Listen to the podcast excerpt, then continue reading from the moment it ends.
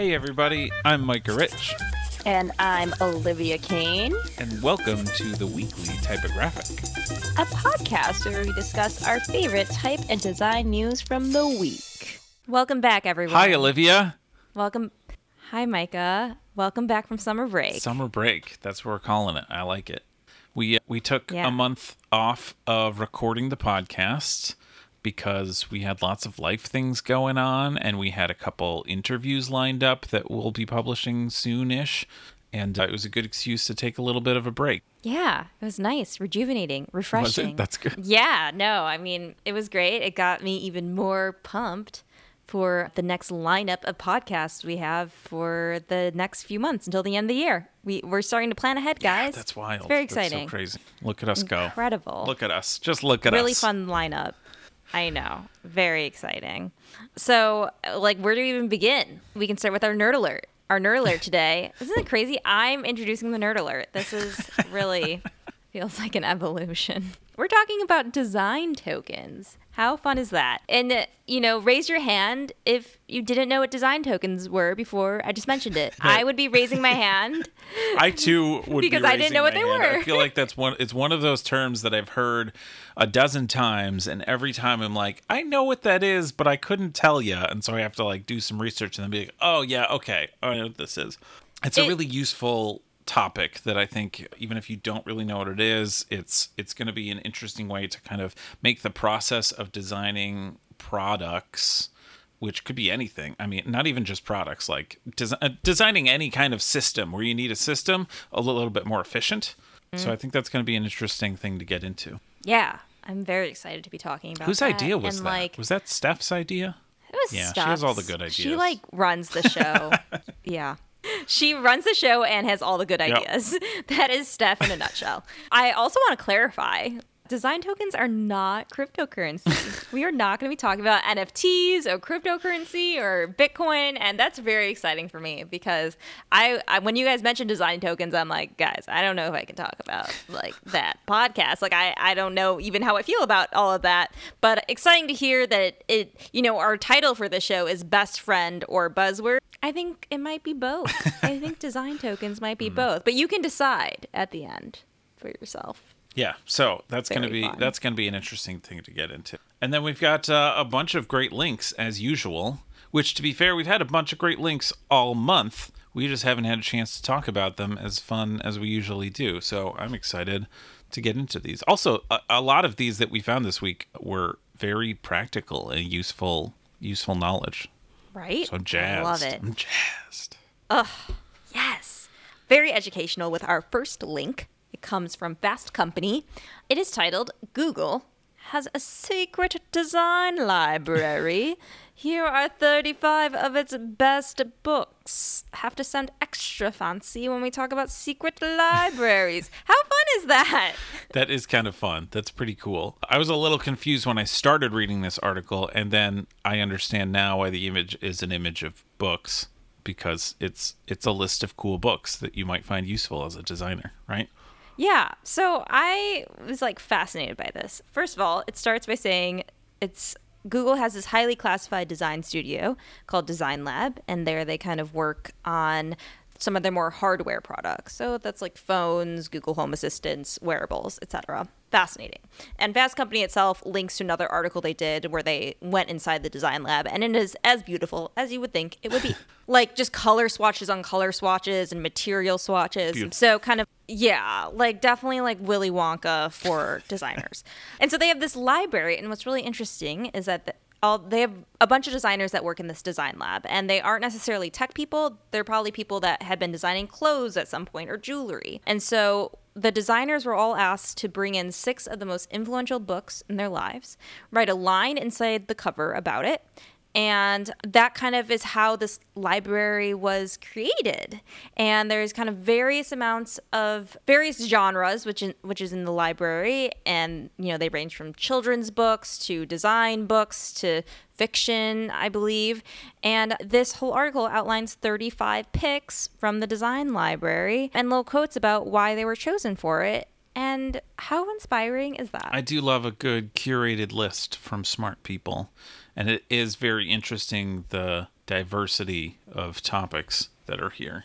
Right? I mean, I, I obviously am already pulled to some of the books about designed objects and kind of everyday objects that we handle and like what kind of design thinking went into them and, and into the thinking. But also couple cookbooks I believe are in here, Yeah. which I think is interesting.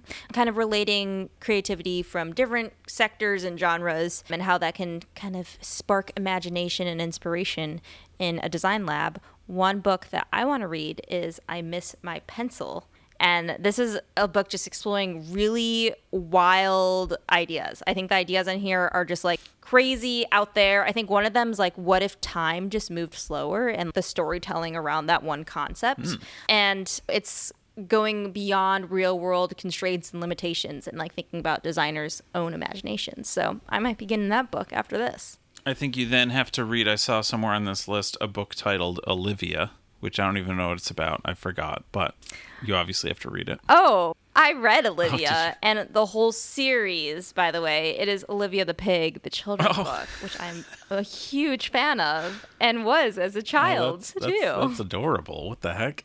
I, I do love it. It's like my little namesake these days. My childhood reference on this list was Shel Silverstein, Mm. The Giving Tree. I grew up with that, and it was.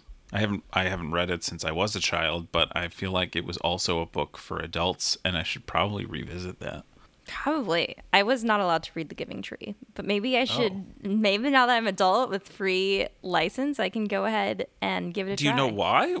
My mom has some complicated reason that it was, it was something she didn't think was very inspiring. And It, I remember it being like a very she- sad book. Really, maybe that sounds like her to be like, this child doesn't need this dark reality in her life. That explains why I got so dark so early. Explains your emo childhood. Right.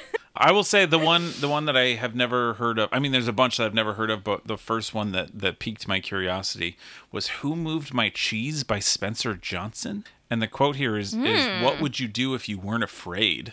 And whoever picked this said, like, I stumbled upon this book during one of the most difficult times in my life, and it helped me think about change in a positive light. Which sounds like I mean, I mean, I love a self help book because I need a lot of help. So I feel like that's the kind of that's the kind of inspiring thing that that piques my interest. Yeah, no, that definitely stood out to me. I know someone else, I think Tim Ferriss is a big proponent of like rethinking your life and being like, what would you do if you weren't like, you didn't have fear? Mm-hmm. And like, we are not talking about design here, we're talking about real life, but But it That- plays a part. You know, I feel like there's there's plenty Yeah. of times in my life where I have felt really stuck as a designer or as a developer or even working on the league sometimes when it was because I was scared of stuff. I'm saying it past tense, but it's not always past tense. Like there's a few things that are that are mm-hmm. in the works right now that I've been so scared of and it makes you move like molasses and like often not do anything. I love this. I love this little design therapy session. it's very real. I like it. Great start to the podcast revamp, you know. I'm all for it. Are you ready for the next one? I am. The next drink is great. it is. Oh, I, I thought you were getting. You, okay, I'm sorry. No, you said link funny, so I had to laugh. Oh. Sorry. I'm sorry. Tripping over my tongue. You introduce the next. All right, so the next link is from a blog that I will not pronounce because I'll pronounce it wrong. But the title is Optical Size The Hidden Superpower of Variable Fonts, which I have to admit, I only recently learned what this is and how it works. And, and this is a great article for understanding what it is. And frankly, I think maybe this was one of the articles that I found when I was learning what the heck it actually is. But if you don't really know, optical size is an axis in variable fonts that you know changes gradually from one end to the other that is tied basically to the changes that make it more readable and legible for different sizes. And it's essentially tied to the font size. So as the font gets bigger you know on the small version it has to kind of compensate so that it's still readable smaller by you know heavier weights or different proportions slightly. And the bigger it gets the easier it is to read giant characters. And so you can kind of be a little bit more nuanced in the designs as it gets. But one of the really and, and there's a lot of good visuals in this example or in this in this article that show you examples of exactly how that looks where some fonts have a pretty drastic difference between small and large and I've certainly noticed too that other fonts don't. And to be fair, not all fonts have this built in, but the ones that do, that's what it's for.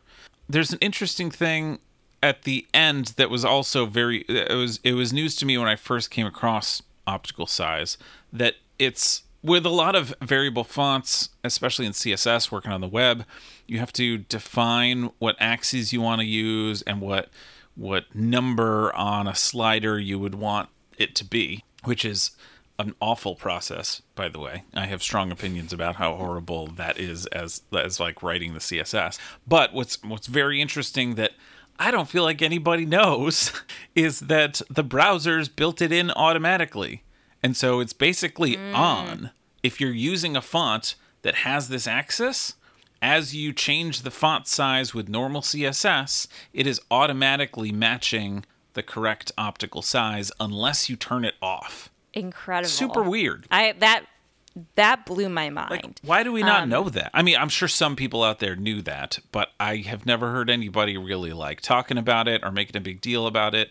And that's why this article is great because it's like, hey, did you know? Yeah. Yeah. No, I was like pretty blown away by that fact kind of reminds me of like when you learn about the concept hinting. You might be doing type design that you know smaller typefaces let's say like point sizes that are 6 point to 12 point are designed quite differently for readability in those cases.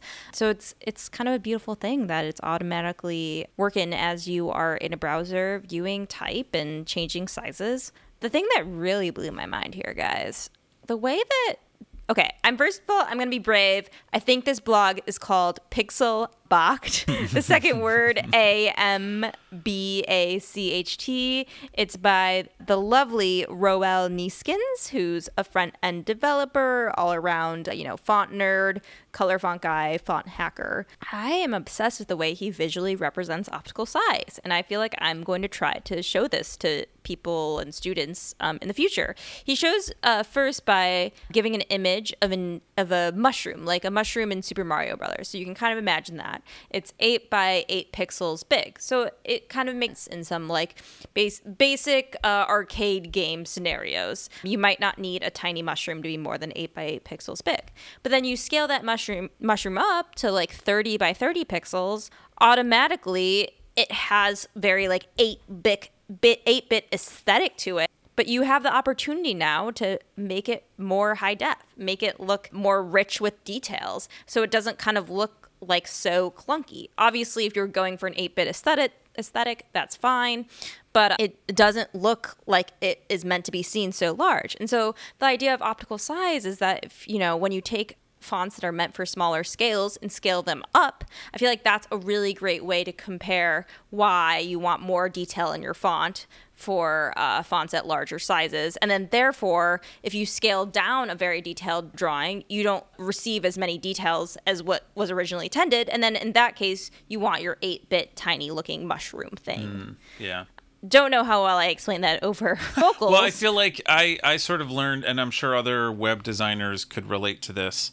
and and even logo designers too. I think because I sort of learned the opposite of that path, going from like large and detailed to tiny and undetailed, or specifically detailed, I should say, with favicon. You mm, know, like the mm, little yep, icons yep. that are in your browser bar. Ever since I graduated college, you know, we've been like designing identities with websites.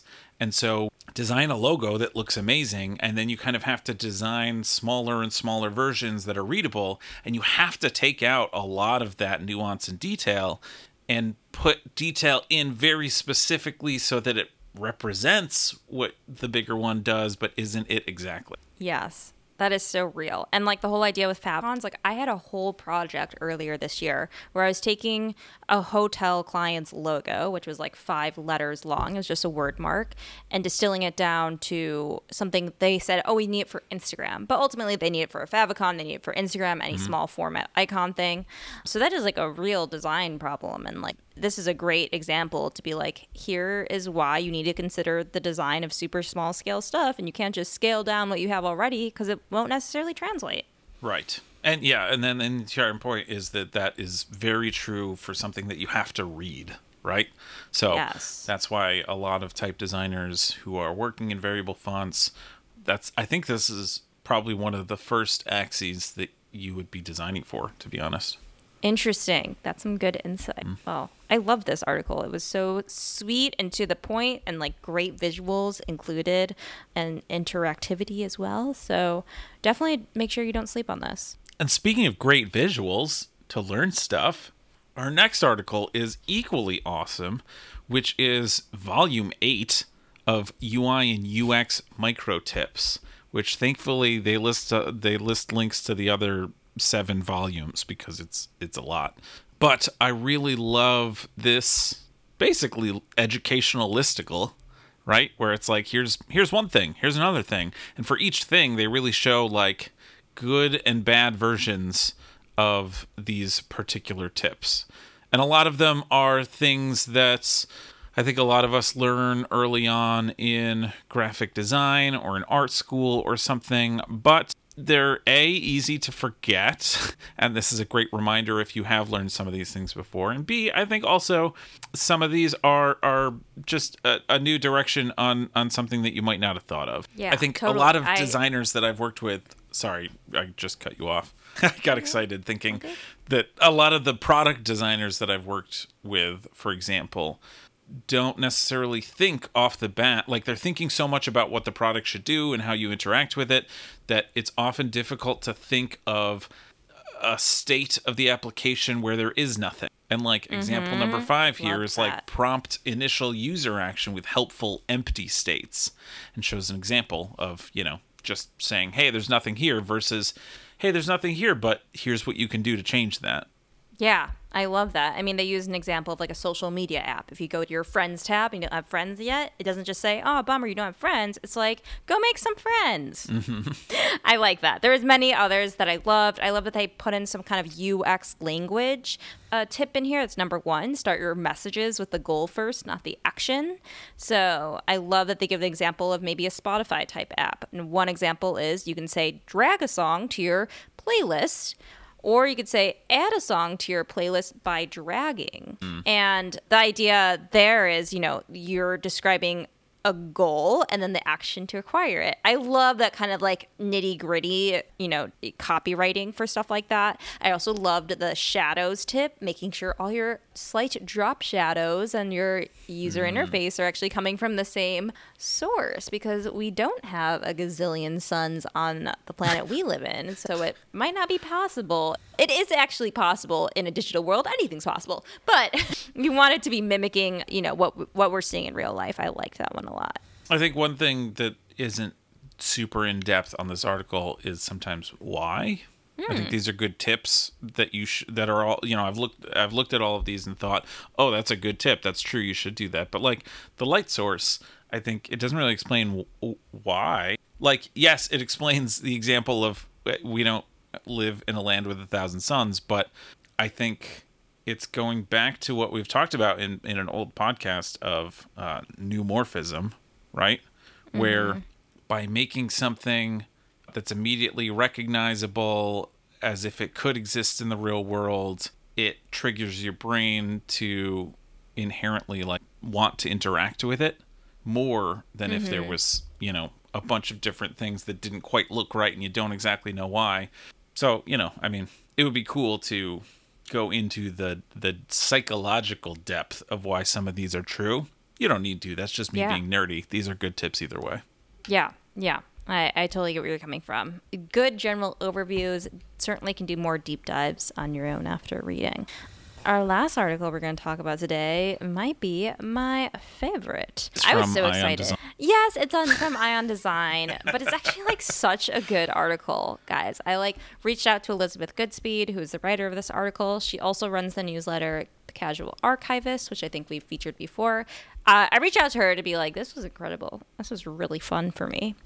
Mostly because it talks about amazing art movement called Jugendstyle or Jugendstil, Probably Jugendstil. That sounds more like it's coming from like Germany, Vienna era. But this was a movement back in the 1890s. It was a close cousin of Art Nouveau and the Viennese Secession. It was kind of all about very decorative, undulating curves. I would really like ground yourself in Art Nouveau. It's like a great place to start and know it kind of is a variation on that. So she is sa- saying that these new typefaces that we're seeing in our day-to-day lives today are really inspired by Jugendstil, and she calls them Jugend-ish typefaces, which is pretty funny. Saying they're characterized by decorative ornaments, mixture of curves and sharp corners, inspired by nature. Um, kind of saying there's like a lot that could really be put into this category, but mostly that these fonts are weird for weird's sake in a way only a typeface can be, which is very fun to think about. She talks about a few examples of a Jugend ish type out right now. One of them that you might know is Eckmannpsych, which is a design by James Edmondson from Ono Type Co. That was the one I was most familiar with, but she talks about Orchid, Glyph World, Love Child, and gives great examples of these, saying it's possible to say that they've kind of emerged from this like rounded old style typeface infatuation we've been having. For example, like Cooper Black is mu- like kind of in vogue right now. Chobani's rebrand, other, you know, Burger King, MailChimp have this very kind of like soft serif or sans serif look to them right now and that it possibly could be inspired from them. And she's saying that she's finding it mostly in kind of editorial cases or music design because right now it's like not really about legibility these typefaces it's really about like expression and like trying to be seen uh, and really feeling like it has a stylistic expression to it and so I think that's a really interesting observation. I love bringing it back to this art movement from like 130 years ago and kind of relating it back to that. And it's just like a great way to learn about a new movement that you might not know about you can steal, and then can see how like things that seem like they come out of nowhere these days really do come from somewhere, you mm. know? Isn't it interesting to like cuz uh, cuz I'm sure a bunch of us have played with something like this or seen a font and used it in something for fun or a music album or something like that without really knowing the reference here. And isn't it interesting that Yeah. we can like perpetuate something from art history that we actually don't even know exists because someone along the line knew it existed and referenced it and and it kind of just got passed along.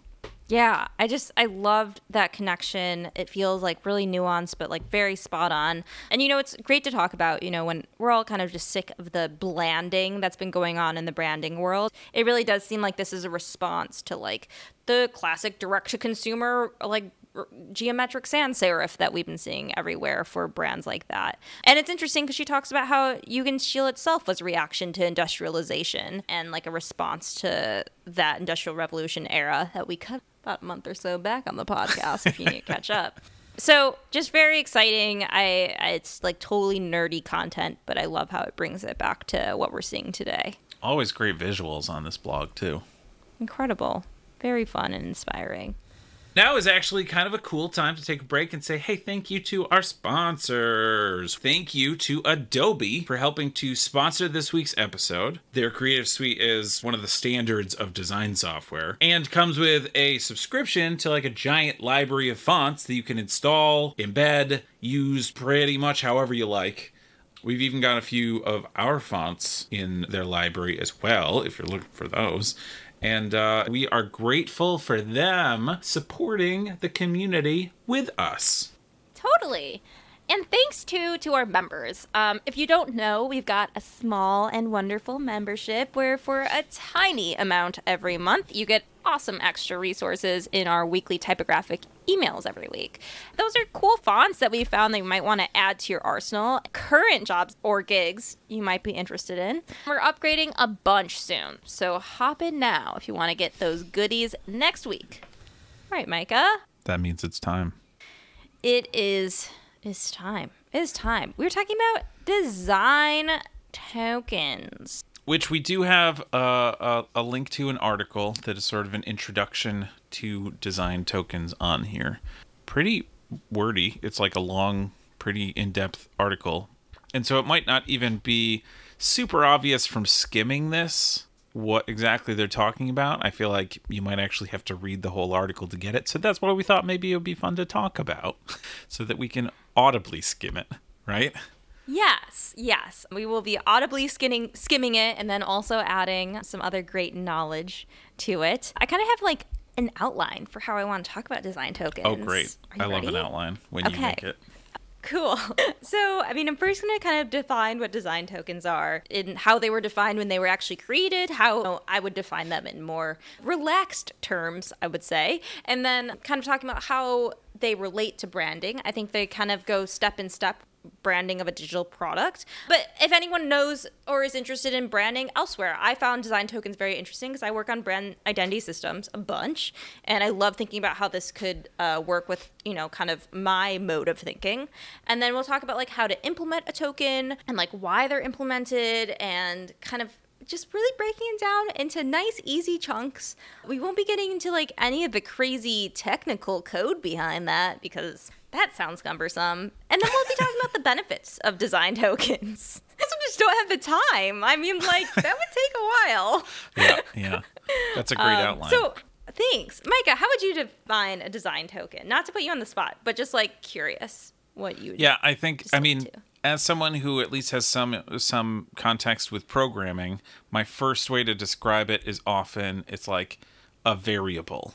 It's something where it's like Okay. a placeholder where you can you can read it as a human and say instead of saying like our our company background is, you know, this hex code for red, you mm-hmm. can you can kind of just reference a variable that is like company background color. I like that. I like that definition of being like, here's what it is and here's how you use it. We're gonna start with what it was defined as by the Salesforce design team. Why the Salesforce design team? They invented this system several years ago. So, directly from them, they define it as design tokens are the visual design atoms of the design system. Sounds like we're talking about the solar system. they say specifically they are named entities that store visual design attributes. We use them in place of hard coded values such as hex colors for color or pixel values for spacing in order to maintain a scalable and consistent visual system for UI development. Fancy schemancy language. It, it might be useful too. There's a reference in this article of the atomic design taxonomy. Oh, so this uh, is a thing.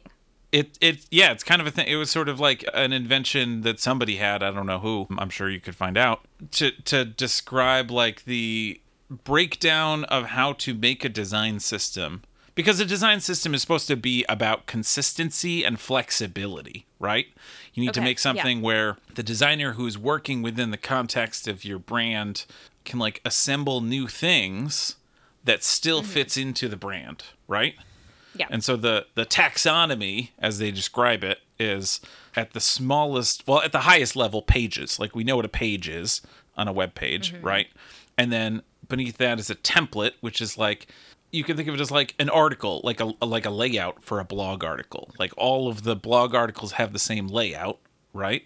okay. but the content inside is different. It scales down to organisms, which is like a combination of pieces. Like uh, the example that I've seen before is like a nav bar. It's Yes. a bunch of pieces put together that is kind of a repeatable thing.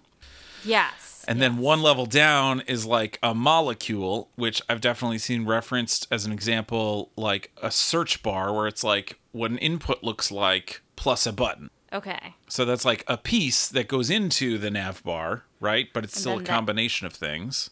Atom is like the icon for the search bar in the search bar. Right. bar. Or or like just the button or just Got the in and then I the design tokens are Yeah. kind of like the the branding variables that have to go into it. Like what colors should they be? What kind of spacing should it have? What kind of typography should it have? What's the sizes of those type type references? That kind of thing. I don't know why we haven't done a nerd alert on this taxonomy because that was very interesting and we could talk about that at length. Sorry, Mm-hmm. it just kind of came out. I thought it'd be useful. Future, no, future idea. That was really helpful because um, understanding that hierarchy can understand exactly where design tokens come into place. So, you know, in my, from what I've gathered as someone that's not like in the weeds doing coding every day, what I believe, you know, design tokens to be. They are kind of pieces of a digital style guide that are malleable and flexible and connected to so many different pieces of your digital product. I mean, they are essentially, a, you know, Micah was saying they're variables if you're not like familiar with what variables are in code, just think about it as like a new data layer that's, you know, existing on top of your design elements and it helps things move along seamlessly and kind of feeds information to different parts of your digital product. And how does it have to do with branding? I mean, like making sure that all the little com- atoms that we were just talking about that Micah mentioned are consistent uh, across so many different platforms. Making sure that consistency is there is like the backbone of your branding system in a digital world. You need to make sure that like your green on that tiny search bar maybe should be the same green that's in the logo. That should be the same green that's in, you know, navigation in so many different platforms. I mean, we can think about Spotify actually implemented design tokens fairly recently. That was because they were realizing that they were designing for cars, they were designing for smartwatches, speakers, mm. smart fridges, like to make sure that even across these like very complex systems, at its core, your color hex values, your typography standards, your spacing among certain elements is consistent. Oh my God, that means so much work unless you have this like kind of uh, token system where you could, oh, I'm just going to pull a design token into this component. We know this component's going to look the same on this platform versus another platform. So I think that, like, overall, it's like these things can really streamline processes, really help designers and developers communicate and feel like they're on a common ground. I mean, and, you know, let's say that you have a third party company that's working on your smart car Spotify design and they're not usually in the weeds with your you know your brand day to day you don't want to have to have them asking you for hex codes and small cumbersome mm. stuff like that you want to just give them your design token data and be like here you go so I like to think of design tokens as nicknames. Like if we're thinking about like what they are. So Micah, you mentioned they're variables. I was really it was really clicked with me when I thought about the fact that when I learned coding, you're learning HTML, this is really basic stuff, and you say, I want my background color to red. You don't give it a hex code, you don't give it RGB values, you just say red. And because of where we're at right now, the web decides a certain hex value that they've assigned to red ages and ages ago, and that red is what shows up on your screen. Same if you type in violet and aqua. I actually like love all the different like preset names there are for HTML for colors. And this is a thing. But it's like the same thing. Like if we were using design tokens for the League of Moveable Types, we could literally put in our hex code for our kind of darker green that we love to use, and we could call it like League Brand Green. And every mm-hmm. time we were coding and we need to use this green, we don't have to remember a hex code. We can just type in League Brand Green, and there's a whole data set that it's pulling from to give us that. I mean, how incredible. And this sort of this idea has been around before. Like we think of other things that are on scales. We can think of t-shirt sizing, extra small, small, medium, large. We're not trying to mm. think of like hard coded values. We're not thinking of 24 inch inseam, 36 inches tall. We have, you know, nicknames for these things. And that's like how it is for design tokens. So, yes, we talked about color, but we could talk about things like, you know, opacity. We could talk about things like easing in and easing out for animation. Um, I love the idea of using scale, size tokens. So let's say that your, you know, 100% scale of your image on, you know, your desktop is 80 pixels wide and maybe on mobile it's 40 pixels wide. Well, you can literally still keep everything in a consistent way by saying, okay, my size token for that is size 100. That is what it should be 100% at both of its, you know, dif- different states. And that way you don't have to remember all these really hard coded values. You have a system that's already in place. Or I mean, for example, too, I've been using a CSS system that's that's gotten very popular recently called Tailwind, if anybody's familiar with it. And it's designed around this whole idea. So there's like text size small text mm-hmm. size medium, text size extra large, etc. And you can go into the configuration and decide what you want those to be or make up your own words. But that makes it so that you can say, you know, when it's when it's on mobile, I mean, they do the same thing with kind of responsive sizes, you know, like mm-hmm. a small size window to a large size window. So you can be like, on small, text size small. on medium, text size large, on extra Mm-hmm. large, text size 7x, you know? And that's super Yeah. useful. Yeah. So, you know, there are tokens within tokens. You know, there are things for large brands. I mean, I've read an example about Starbucks. You could say Starbucks has that classic green, and, you know, maybe your global token is Starbucks green. But if you apply a global token to every single small component, it's going to be hard to be adjusting things later on. So then you can get into the minutia of alias tokens that are more related to components, like a CTA button. So if you want to just change that CTA button color, you don't have to mess up a whole larger system at play. So that's definitely like a little bit more into the thick of the details behind it. But overall, I just like love this idea. I work on systems all the time. We have issues of, you know, I'm using a color profile of Adobe RGB 1998 and you're using the color profile of the display of your monitor and literally this has been a thing for a project I've been working on where none of the designers collaborating can get the same red because reds are already difficult enough. And so this idea that everything is kind of in one place and it just seems to make everyone's lives easier. I mean, in a sense, it's the same concept that we're talking about the definition of a color profile. Mm-hmm. It's that, you know, this particularly named color profile actually in the background contains these settings for your monitor. yes. That if Yes. everybody's using the same thing, we're all on the same page. I'm not going to go so far as to say that is a design token, but it's the same idea, right? Yeah, and I, I love that. And I think I, I agree. Like I, I might not even ever use design tokens in my day-to-day work, but even knowing that systems are in place and that the, the system of design tokens and the idea to like make like life easier by using them, it makes so much sense. I love I mean I read plenty of benefits. I think I've outlined plenty here, um, talking about like the ease of updating. You know, if all of if the logo is supposed to be, let's say, 120% larger on every platform, instead of having to go into the code for every single platform that logo is shown on, you can make it part of the design token because that's like the size and that's part of a global change. But I love that it makes it easier for developers. I think that everyone's like, okay, well, we all have style guides. So, like, doesn't that make everything pretty obvious for people working on digital products for a brand? But, like, style guides are just constantly evolving. Like, Uber mm-hmm. rebranded like four times in three years. I'm exaggerating, but they did something like that recently. Things are evolving. I just think that, like, style guides are a PDF. That is not an optimal place for a coder to be pulling values from. It takes a lot of sifting through and it's not efficient. So, you know, I think in general, it's just a way to rethink how we are, you know, kind of creating a common language outside of just like basic style guide, brand guidelines. PDF, you know, there should be something better for everyone else involved. That being said, I think we've talked a lot about like the the developers and the and the coding angle of this and the benefits of that.